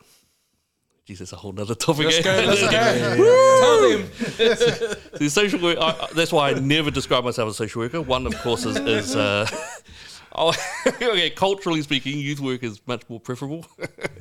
you just because you, are in a you're in a street more. You know, social workers generally don't sit there on the corner while a young person's got the knife right to them, going "fuck this shit." I don't understand. You know, that that's not them. The social worker is the one who uh, clocks in, does the work, gets the uh, uh, FGCs and, and sorts all this out, maybe does some visits or something like that, and then they're off to the new next case in six, seven months. Where the youth worker, the impartation is much deeper. The the transferal is, is inescapable. The there's a lot of uh, your life goes in it and out of it. You know, you, you well, you, you look, you know, um, the, the the pain is, is a bit more real. It's obvious. It's and therefore the ability to bring them out of that is also uh, there as well. Um, but uh, yeah, no, no, youth work's awesome, very fulfilling, all all the good stuff. But uh, you, you know, the the the failures, well, even failure is the wrong word. Failure is not the right word for a youth worker to have. But uh, the ones which we lost, you know, Yeah, yeah, yeah. they they stay with you. Yeah. Yeah. Oh, shop, bro. Mm. Uh, it's cool because um, sometimes youth work don't get the credit that they should, and just hearing your insight around it makes me proud. And I know there's heaps of youth workers out there Mm. and aspiring youth workers keep on doing the mahi. Um, yeah. The, the, you guys are absolute heroes. You know, I, I do. I think that uh, you risk more than a social worker, and all the all the peeps out there, they, they risk more than social workers. No no offense at all to the social workers. They they have an important part to play, and they do. Uh, most of them do a really good job as they can. Youth workers are the ones who get paid bugger all, and they are out on those streets, uh, shining their light out for others to be able to see it, and and they risk so much more. Uh, so you, you- I mean, I'm off the tools. You know, you're the one that's on the tools. So I think that's uh, uh, just awesome, just awesome. Yeah. Kudos to you. So, yeah, obviously, we all know what's happened um, the last few weeks, or few uh, last week with BP, um, Alan Vata. Um, and Mm. so, obviously, he's one of, you know, just a legend within our community. Um, Yeah. So, just going back to what you were saying early on, Elliot, with uh, the fatherless, uh, a lot of our, our, our young men who are kind of becoming prospects for gang members and all that kind of stuff, and all the hardship and all that, and, and being in youth work. Um, how do we, or how do you see? How, what are your thoughts on trying to combat that, uh, our, our young people, in terms of getting lost with all the system and and not knowing and not educating themselves or not being aware of what's happening uh, around them? You mean you mean the young men who are Oh, oh yeah, young, young, young, young, men who are probably seen by by by youth workers and and so forth that, that are forced that youth workers are, are working alongside. What what do you think um, needs to take place? well for them themselves? It's uh, if we want to fix a situation, it, there's programs that they can be a part of. That part's okay, but the if you want to look at the core issue, It's the value of family itself. We don't value family. We don't value the family unit. If we want, uh, the other stuff is fine. That, that's why I went. That's why, in a sense, I segued a little bit from youth work to politics. Mm. We can't fix the big issues here. You can fix all the mm. you can fix all the, the, the bits of the tree. Mm. You know, oh, oh no, you know, there's a peach there. Well, let's fix up the peach. Sweet as. You're not going to actually fix anything deeply unless you go to the roots and, and look at the nutrients in the soil, the root system itself, try to protect the branch, the trunk, wha- whatever is dealing with it. As you back up, that's where you need to find, and that's why. I mean, that's, that's why youth work led to politics, because hmm. our families are being deconstructed by what's happening in Wellington. Hmm. That's why, as, as a youth worker, I can I can fix this one. You give this one to me, give me a time span, sweet, give me a, a team, we can do it. While that one's been done, these ones are over here. Uh, what we need to look at is is why has the family, why is the family breaking down? And when you look at that, you um I do I blame Wellington mostly. Y- yes, I can hold. Hey man, you need to get back to church, and you need all those all that sort of stuff. But if you've got uh, if you've got policies which mean that the, the warehouses in Woody will start shutting down and moving off to something else, then you've shut down the ability for them to put food on the table. You shut down the food them to uh, put food on the table, then the government comes along here. I'll give you this much money, bugger all. But hey, hey, it'll keep us fed for another week. Golden hook. Then suddenly you've got you got all the, the issues and the problem going on the family, the family dysfunction itself, and suddenly uh, uh, someone can decide, you know what, get I can get more money without you here then with you.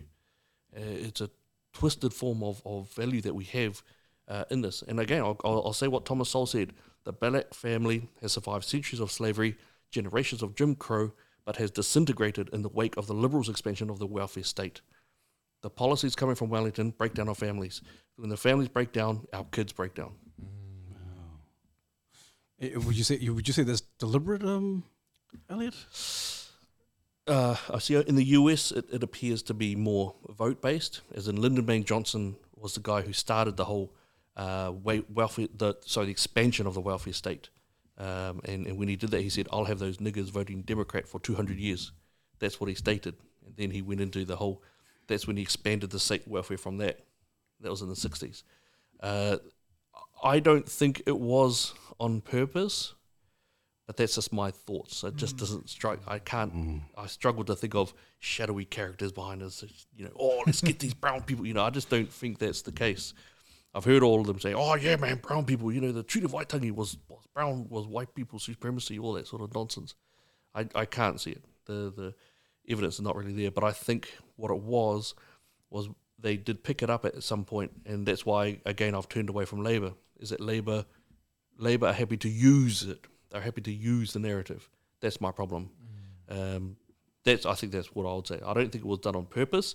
I think when Labour found out about it, oh, great narrative, mm. great narrative. Mm. Oh, we love you, brown people. We're here for you. We'll help you. Oh, minimum wage. Let's get it up there. That'll help you. Economics says it doesn't, but hey, don't listen to economics. Don't listen to science. Listen to our science. The excuse to show. Yeah. no, no, no. Just yeah, so much to um, digest and keep on dialoguing. But um, I know we're like really think for time. Um, I'm wary about time, but one thing I need to ask you before we, you know, wrap it up is the hat, bro. Trump. Yeah, Trump. A lot of people find that offensive. Offensive. A lot of people the find that controversial. um, yeah, explain to us your. Is it just a cool hat? Or you're a Trump supporter? or I, I think I. how can we get one? Nah. Ooh, hey, hey, woo, hey. Uh, well, I would say, uh, do you think that uh, Russia would have invaded Ukraine, and do you think China would have been taking over the Solomon Islands and all these other ones if Trump was still in office? Probably not. Probably not. In fact, he didn't. You found that China and also Russia did not engage in expansion plans during Trump's uh, administration. They were scared of him, you know, because they thought, oh shucks, this guy could actually push the button.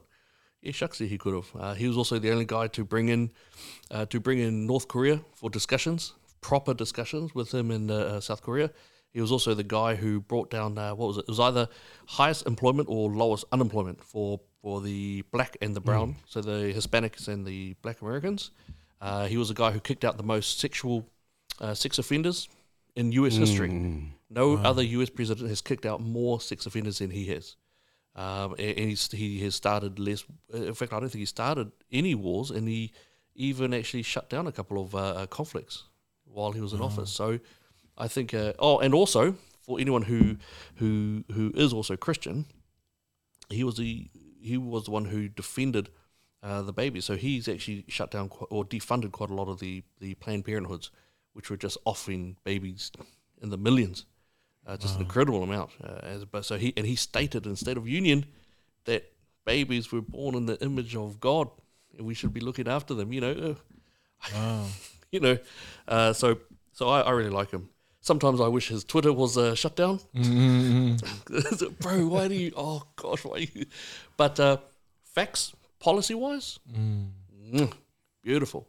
Uh, you know, excellent plan. Looked after Americans a lot. You know, and, and he really did. Um, but you know, So where do we? Because you know we can sort of um, relate that to New Zealand politics in terms of like why do people hate him so much? Is it the media what they want to portray, or and Yep. that'll be the same for New Zealand politics, or are we heading that way? Uh, so so media are quite uh, fascinating uh, for for the Trump aspect. Yes, it's it's pretty much media.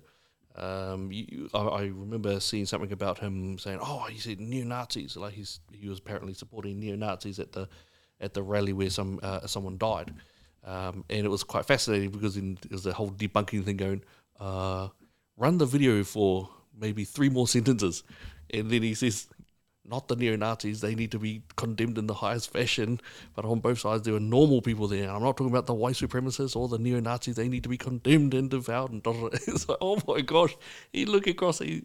It's one thing to know that the mainstream media engage in some propaganda sort of stuff. Mm. It's another thing to actually watch it being done right in front of you. Mm. It's fascinating. So, in terms of the reason why New Zealanders don't like Trump, yeah, that's it. It's it's pure purely that. Don't forget, uh, New Zealand media, mainstream media, also uh, they syndicate, so they they get a lot of the articles from CNN, MSNBC. Um, so they're very much the left. They will not they will not go from pretty much only one of the only right wing stations or conservative stations, which is Fox or Daily Wire or something like that. They won't go there. They'll only go to the to the left or moderately left uh, stations. In terms of what's happening here, I think it's quite fascinating.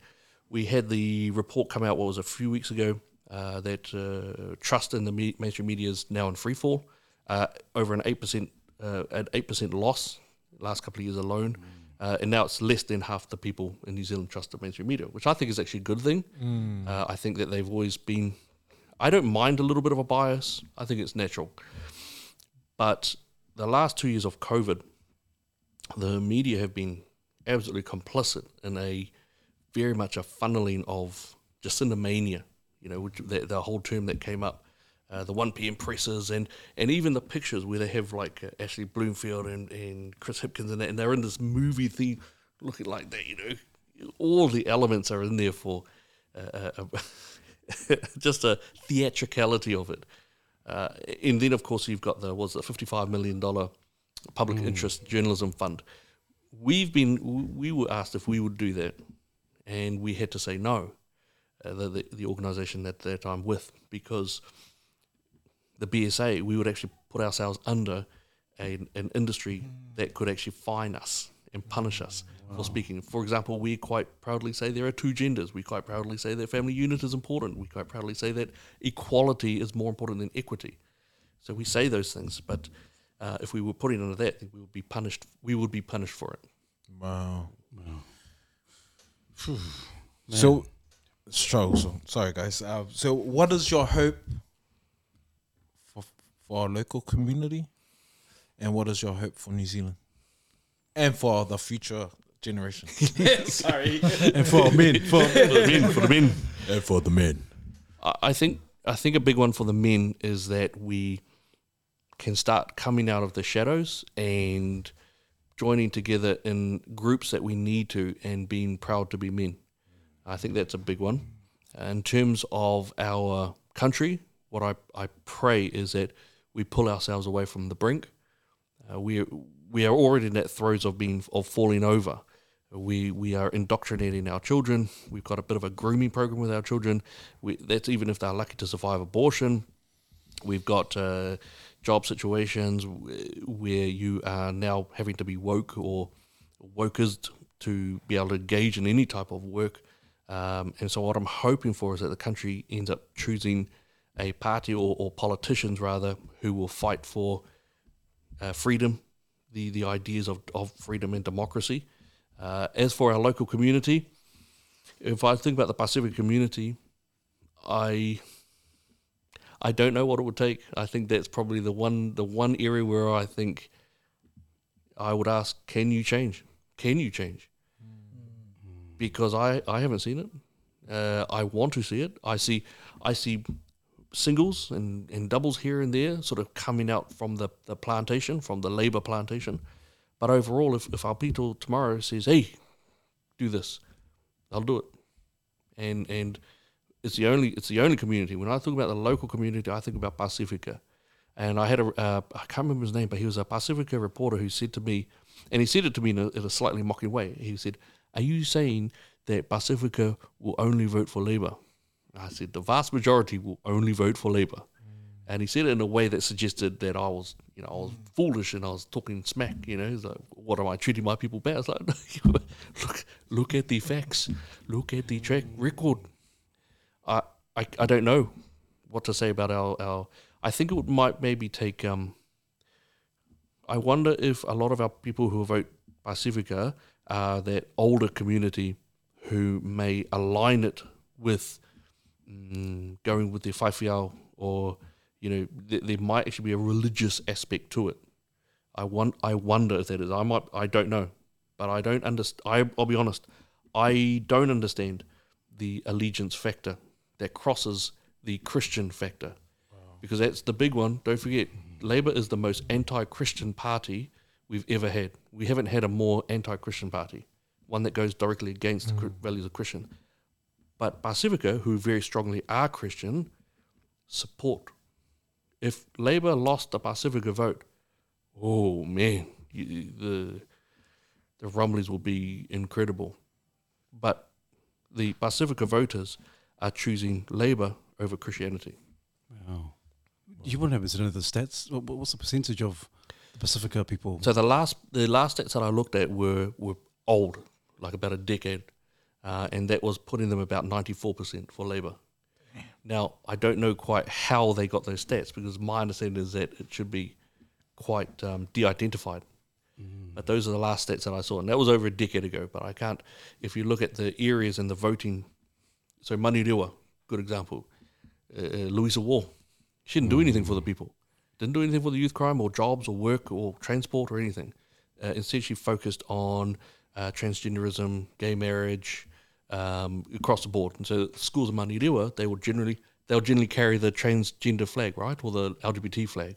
Uh, most of the schools are like that because of her influence. How's that helped in terms of youth crime, youth wave, family, community support, or anything like that? It hasn't. Doesn't matter.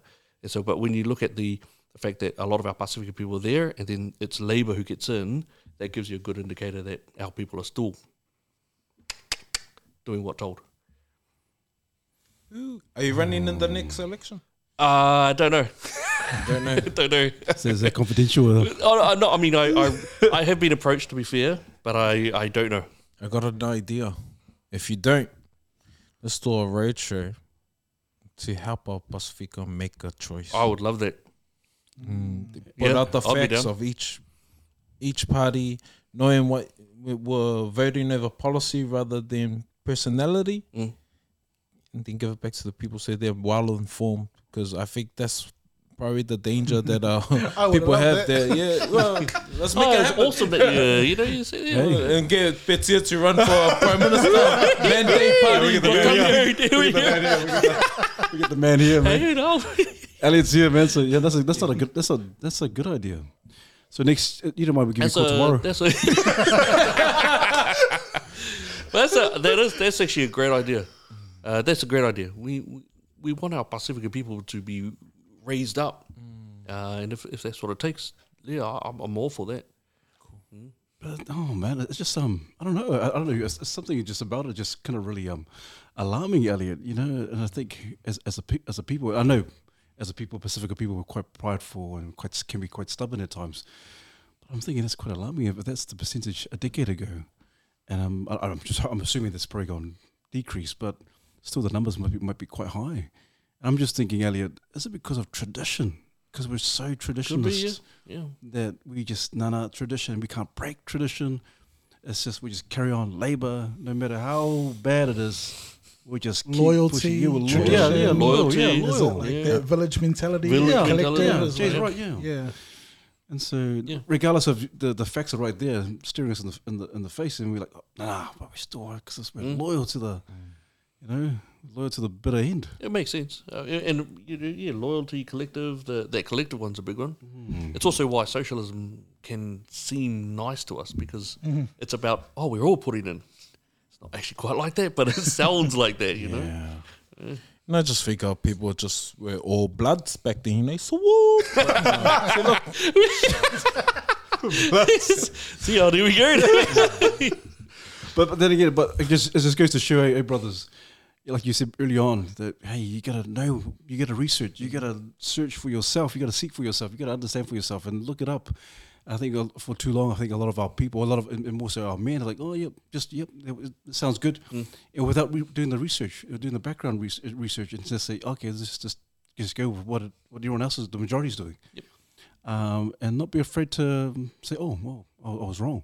But um and but yeah, it's um it's, it's it's sad when I really think about it. It's quite sad that we just go okay, the information's there, the stats are there, the facts are there, and then we're still like nah, I'll still choose that anyway, uh, without doing anything, without even looking at it. What's the what's the real agenda behind everything? You know? Because even if you go in blind, which I've done many times, um, Inky Pinky No, I Ponky. but I just think about the the messages that I would hear in the media. Um, i- Uh, if I'm not going out proactively researching the policies and the values behind them, when I get to the voting, it's who have I heard of? Who, whose messages are playing more in the mainstream media that I hear of. if you're gonna vo- waste your vote, Yeah. like Go with the ones that I know. yeah, yeah. Yeah. Well, here's a here's a good one. Here's a bit controversial. I, I like Efeso. Like I've spoken with him quite a few times. Nice guy, but again, he works for the party who has been actively uh, going against our faith, going against our families, and has kept us on the bottom pile for so long, and refuses to fix our areas. Wow. Hey, we ha- we've had it. Well, we haven't had him in the studio, but we've had him on, on online on Zoom, and so yeah, he. Um, Now get him yeah, on. Yeah, but I that's he'd come on. He'd come on. Yeah, all right, uh, no, yeah, we, we, we will do that because Ronchi called him out as well, Hmm. and so oh, we awesome. I think. I think he, I think he called him out off air. hey, Fist, hey, also we got love for you. So yeah, Yeah, I we love, we love you. also.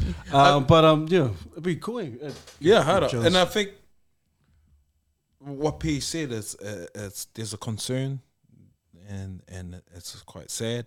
But then also through this Talanoa, I think the challenge is is for us to mobilize our our people, community, and also hold those accountable Yeah, uh, for not only for the vote but for those who we put in place, because yeah, we're giving them too much freedom. you guys are getting paid the big bucks. Well, they are. Uh, yeah, and and and we need people in there that would, I guess, fight for our communities, fight mm. for our rights, and this is the time to do it. Like, mm. if anything, like now, like I I, I- was dismissing the whole thing. I was like, "Ugh, no one. I wasn't really thinking about it, but now after this time, I was like, shucks. We need to, we need to do something about it. We need mm. to refine, unlock, take charge. Hey, yeah. what do you reckon? We, we, we need to inform our people. They Yeah, need to be well informed before they make any decisions. But I I don't believe that they are being well informed. So um, yeah, I think we can make it happen. Mm. We'll get a panel of you guys and just bring the gloves and just Yeah. and No, that's good. and just and just and have a good Talanoa, a good conversation. Well, and, and, and Charlie actually said uh, something real powerful, which was, uh, um, yeah, this is actually the best time because you've got local elections coming up, and then you know next year you've got the big ones, and again you, you need to have a think about wow, oh, okay, great, how? Because I'll tell you what, North Shore's awesome. They've got their beautiful jungle gyms going on, and they've got their lovely centres that are moved in. They've got their concreted areas are making so many different improvements. So they're being looked after. Hmm. Hmm. Yeah, we still got the creek, so hey, we got the But we can't. There's no choice there. but we can't blame that on colonization. white men, the white men. oh man, hey, we could go on for, for, for hours. Ali. we can. I think could. obviously with politics and obviously with all the other other issues that are underlying issues that, uh, within our community, more more so in our nation, but more so in terms of our men. Uh, but it's just been rich. I mean, it's been rich information, rich education as well, and so a lot of things that uh, we as as um, as a as a group of band of brothers, um, just we need to talk about. We need to really um, educate ourselves around um, uh, in terms of more so in, in terms of politics, um, because uh, I think I, I can guarantee a lot of our uh, politics. I don't really need to. That's for that's that's for the politicians.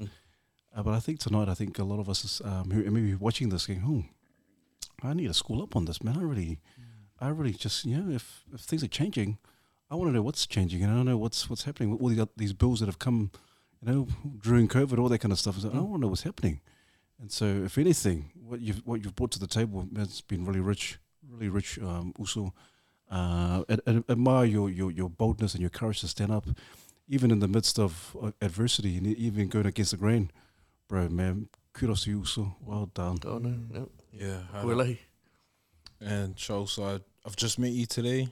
Probably crossed paths before through the Yeah, youth you UC, but today I've really um, um, been honoured to sit with you and just have this talanoa and a lot of the what's been discussed has challenged a lot of my uh, thinking and some stuff that I've been sitting and um, I guess my just my chance to go back and really um, look deeper into why I think the way I think and challenge some of those thought processes, but um, and also just come up with my own Mm. my own ideas and and but one thing for sure is that I am encouraged and challenged to really um, do what we can for community while we still can. And um, it's not too late. And I just want to honor you. And one thing that I've really got out of um, a talanoa is who you are what you stand for um, and yeah, your identity and what you feel that you're mandated to do, and just want to keep on encouraging you to be who you are. Um, never fold. We learned that from um, our brothers a couple of weeks ago. They talked about not folding, and um, yeah, just bless you, brother, Mm. and we just pray all the best for you. I love also. Yeah. Oh, Jay, you you want to say something? I just wanted to thank you for your time and like just similar to Charles, like it's just been like I've just been analyzing myself and and the things and I'm I'm pretty open about like the things I'm naive about and my shortcomings and so it's cool to hear different perspectives from gonna say what I'm being taught. Says well, you're being colonized. and um yeah, no, it's just it's just interesting to like I'm just having this mental battle of like I've literally got assignments due in tomorrow that are about around colonization and Maori leadership during World War One and all that sort of stuff and the hardship, and then hearing this other perspective. Um, yeah, I I just think we need different voices. We need different lenses and perspectives to view our world, um, and so I'm just grateful that um, you've been able to share some of your insight with us, um, and, and I've definitely taken it to heart. So yeah, appreciate you, appreciate your time. Malo, Malo, lava. Hey, also, um, just before we uh, kind of shut shop, is there, is there anyone that you think or any any person that you think would be ideal to come on the, the podcast? Um, Elliot. well, actually, I do. I think Efeso. Yeah. I think Efeso's uh, probably a good one. I mean, he, he, and I would be, uh, we would be joined in, in our love for Pacifica and desire for them to be raised. We would be strongly opposed in terms of our ideological viewpoints. I'm conservative. He is. I think he's actually more conservative than he thinks. But uh, but he, he belongs to a party who are totally opposed to that. Um, but uh, yeah, I think it'd be great. But uh, yeah, no, no. But I loved it. Uh, absolutely, my honour to be here tonight. I'm, I'm so so blessed that I was able to be here amongst you guys. But uh, you know, I, I do. I believe that the mandate mantra is really powerful. Uh, you know, refine, unlock, take charge. Absolutely powerful. Awesome, also. Hey, and we need to have you back. we need to get you back. man. There's, there's so much I wanted to talk about, but because of time's sake, we, yeah, uh, but there's so much that we could keep going on in terms of the conversation. But also, hey, this is for you. Every guest that comes Oh. on, every guest that comes on, we give them a, a bit of a sketch, a bit of a caricature. Oh, so, woo, a character. so, yeah, so, so also, Which is which on the side is it?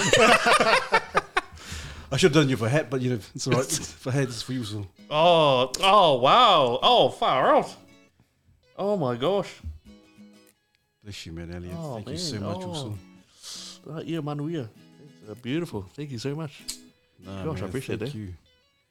Thank you. brothers. So, and again, to our viewers, there's so much in there. So, um, comment on our IG, Facebook. Uh, be nice uh, on our YouTube, and um, send us your feedback because we really want to sort of, um, yeah, keep these dialogues going. The important for our people, important for our men. And uh, we want to keep on pushing the envelope. So remember, we're the podcast for the people, by the people. Awesome. Tai lava. Thank you. That was our last episode for.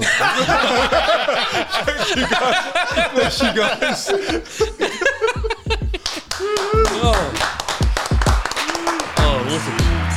Awesome. Mandate.